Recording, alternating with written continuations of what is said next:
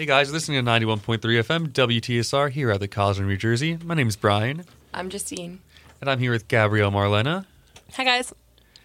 So you just performed here at Underground, right? Mm-hmm. I did. And you just released a new album, right? I did. I released an album about a month and a half ago now called Good Music for You.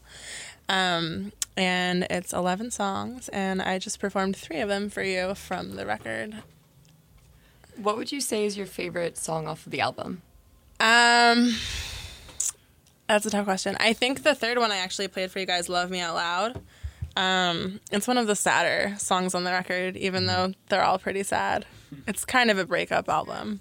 It's all about one person. But yeah, Love Me Out Loud, I say, is probably my favorite, both to listen to and to perform. Not that I listen to my music all the time, but yeah. Mm-hmm. Yeah, we definitely heard a really good sound from that song. You could feel the emotion, and the crowd was definitely feeling it too, I think. Cool. Yeah, definitely. I agree with that. Cool. So you're going on a cross-country tour now, too, for this album. Any thoughts on that? Excited? Yeah, I'm really excited. It all came together really last minute. So I've been wanting to drive across the country for a long time, even if it weren't a tour. So I decided to do that. I have 2 New York City shows, and there were exactly 5 weeks between those shows, so I decided to borrow someone's car. And I'm driving all the way to California and back with one of my good friends, and it'll just be me solo acoustic. A lot of the shows have yet to be booked, but they will. It's a lot of little things. I'm playing in a record store, I think, and a jewelry shop in Boise, Idaho. And I'm on a couple of lineups in different cities with local bands. So it'll be, I don't really know what to expect fully from it, but I'm really excited. So, how long will the entire tour be? 5 weeks. That's so exciting. Yeah, so we'll be driving to a different city, like, every day. Wow. And some of the cities I won't be performing in because I'll need rest days, and also it would be kind of impossible to book that way. But, yeah, we'll be in a different city almost every night, and I'm really excited. Goodness. Mm-hmm. That's pretty intense. Yeah, we might die. You can say you knew me. Is there any city you're looking forward to seeing? Definitely. I am really excited to go to Nashville. So ever since I moved, well, I'm originally from Connecticut, actually, and ever since I moved to New York and I've been performing for people have been saying, oh, you have to go to Nashville. They would love your sound there. They would love your music there. So that was one of my main destinations. And I'm really excited because I actually booked a show there. I think it's called, like, the New Faces Night or something at the Basement. Mm-hmm. In Nashville. It might be on November 7th at, like, 8 p.m. If anyone listening is going to be in Nashville then. Check that date, though. I'm not sure. Yeah, but Nashville definitely is one of my top cities to go to. So when you're going on this tour, I mean, these are, like, some crazy long drives. What are some of your favorite snacks on the road? Oh, that's a good question. Oh, my God. My favorite snacks are probably not going to be what I'm eating because I'll have very little time to exercise while I'm on this trip. But if I could eat anything while I'm on the road, oh, my God. I'd probably have some Chex Mix and sour gummy worms and just a lot of bananas. Good choice. That was totally off the top of my head. I don't know, but yeah. Just some good choices. Yeah. Is there anything, like, snack-wise or just, like, pre-ritual-wise that you do before you go out on a show? No. Well, I try to make myself do, like, vocal warm-ups a little bit and just the classic stuff. But I don't have any, like, weird, quirky pre-show ritual. Maybe I should. Maybe that will be, like, what this trip teaches me about myself. Yeah. Yeah, what I end up doing before each show. I feel like everyone gets one every now and then. Yeah. Yeah, so I'm really excited.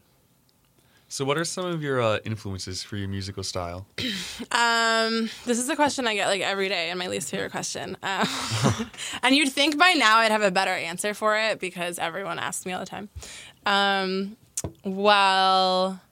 My influences. Well, I started writing music. I say this at every single interview, which is so ridiculous, but I started writing music because of Avril Lavigne. because I grew up listening to her. Yeah, I was reading about that on your band camp, actually. Yeah.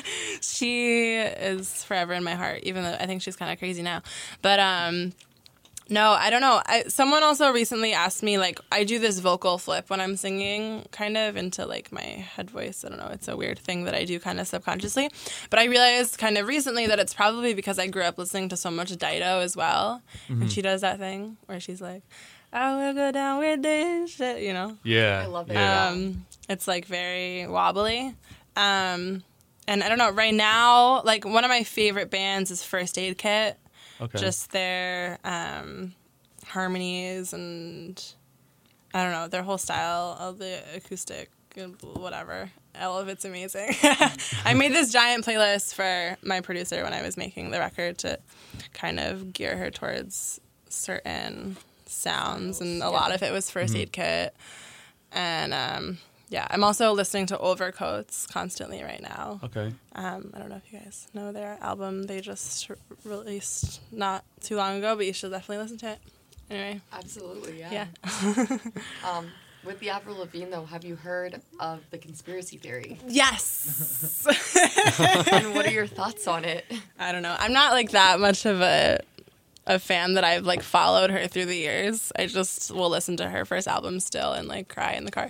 But no, it's that she, like, died, right? Yeah, she, like, died, and there's, like, an actress replacing her. That's been, like, replacing her for the whole time, right?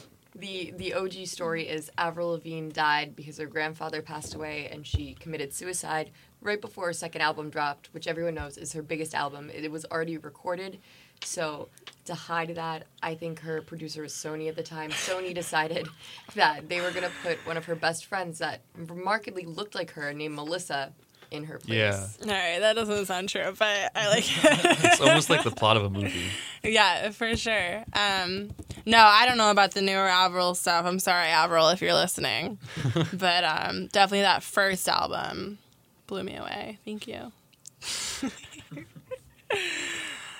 I wonder when I'm going to stop talking about her in interviews. I have to think of probably some better. Yeah, especially with, like, these conspiracy theories. Yeah. I feel like, do you get asked that a lot?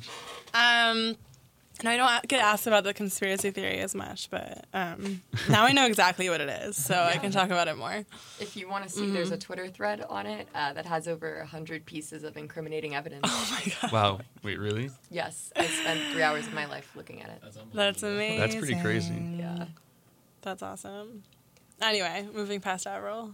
So what's some of your favorite music to come out this year? Oh, God. You're hitting me with, like, the really, like, putting me on the spot questions. Let's see. It's to come out this year.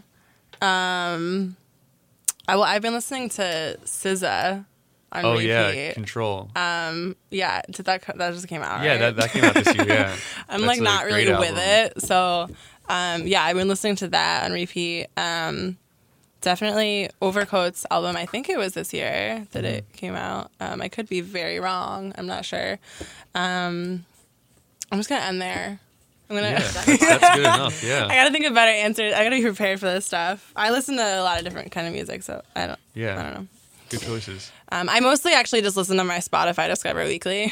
That's like that. Where a lot of my music comes from. I feel like lately it's more like Spotify playlist versus like the stoic old Apple Genius setting where you could just mix all of your sounds together and get a weird, cool new playlist. Mm-hmm. Definitely. But yeah, there was a lot of good music that came out this year. I just can't remember any of it. Your album. My album. It was the dopest album ever that dropped this year.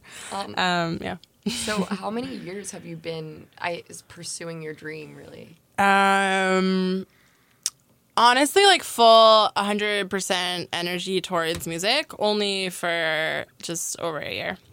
Because I went to school, I went to college, we're in the U.S., and Canada. I went to college in Canada, at McGill, actually, and I studied economics and international development studies. And music was kind of, like, a side project, and the whole time there was, like, this tunnel vision of just, like, get a degree, and then you'll figure out after. And, like, during college there was never... like, oh, what am I going to do after? I never wanted to think about it. So then when I finished, kind of had this degree under my belt, I moved to New York and got a babysitting job. And I started going to open mics like every night when I first moved to New York, and eventually I was connected with my producer Katie Buchanan, who made this record with me, and now I've kind of been pushing it. And yeah, I got a really nice Facebook message the other day from someone I knew in high school that was like, hey, I haven't talked to you in 5 years, but I just really wanted to let you know that I'm following you, and I love that someone I went to high school with is pursuing their dreams, like kind of like you, how you put it. And I was like, at a babysitting job, like wiping some 2-year-old's butt, and I was like, oh, thank you. I really appreciate it. I'm pursuing my dream. No, it's great. So I'm just getting started, but mm-hmm. I mean, when you're at bottom, there's nowhere to go but up, right? Yeah, exactly. Yeah, good point. Exactly. So on that topic of pursuing your dream, like mm-hmm. it's obviously really hard to be doing all this on your own. What have been some difficulties doing this like as a solo artist as opposed to if you were in a band? Honestly, just like going out and playing shows alone all the time, mm-hmm. and like going to open mics alone and being alone.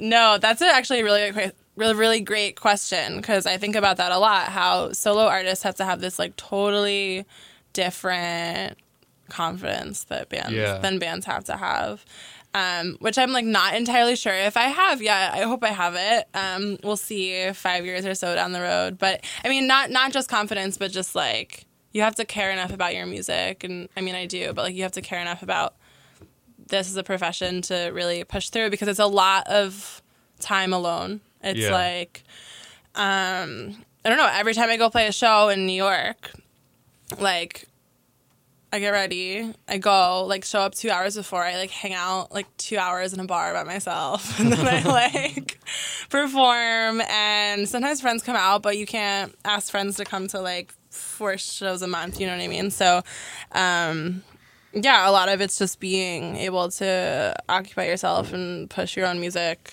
without the support of a band around you. Do you have, like, a sort of posse that comes to your shows? Shout out to Joe Cameron. Sort of. Yeah, on a good night, I have, like, a group of 5 of my closest friends that'll usually be at an important show. And then if they all bring their friends, it's like a real sense of community. But that only happens at like the album release shows and a couple of shows every once in a while. But a lot of it is just kind of going out on my own and trying to spread my music. And I mean, a close friend of mine from my hometown actually is coming with me on this tour, but so that'll be good company actually. Yeah. It's going to be different for me. It's like, oh yeah, I have someone to come with me to all these gigs. Yeah, so I've talked a lot of hours on the phone to my mom walking home from gigs, just to be like, hey, Casey, you want to know how it went? Because I have no one else to tell. No, that's so sad. I'm a really happy person. I mean, I feel like moms are there for you all the time, though, and who better to tell than your mom? Yeah, well, my mom's here right now. She's not in this room, but she's waiting at the car for me. Anyway. Yeah, she seemed to really enjoy your music. Yeah, she's definitely my biggest fan. So thanks, Mom. Did she support you at first in pursuing your dream? Yeah, for sure. I mean, I think my parents and family and whatever a little bit at the beginning were like, okay, like, well, you can't babysit forever and sing to people. And we'll see where that goes. But... she's been so supportive as she's watched me kind of move to New York and create, create this project that is my album and pushed it as hard as I am doing. So, yeah she was like, oh, okay, let's do this. And she's totally on board. Yeah. So... Well, I think that's all the questions we've got. Cool. Have any last thoughts you want to share or anything? Yeah, well, I have a show coming up in New York, if anyone is going to be in the area, on October 7th, which is a Saturday night at the Delancey on the Lower East Side. It's part of this conference showcase called Mondo NYC. And that'll be my last full band show for a while, before I leave for 5 weeks. And then I think when I come back, I'm playing a solo show in New York. So just stay posted. You can follow me on Instagram at Gabby Marlena, Gabi Marlena. And but my full artist name again is Gabrielle Marlena. And yeah. Thank you so much for joining us today. I really enjoyed this set, and I hope that all of our listeners enjoyed this interview. Yeah, thanks so much. Once again, that was Gabrielle Marlena, and you're listening to 91.3 FM, WTSR from the College of New Jersey, where we like to remind you to open your mind. Open your mind. Thanks, guys, for having me.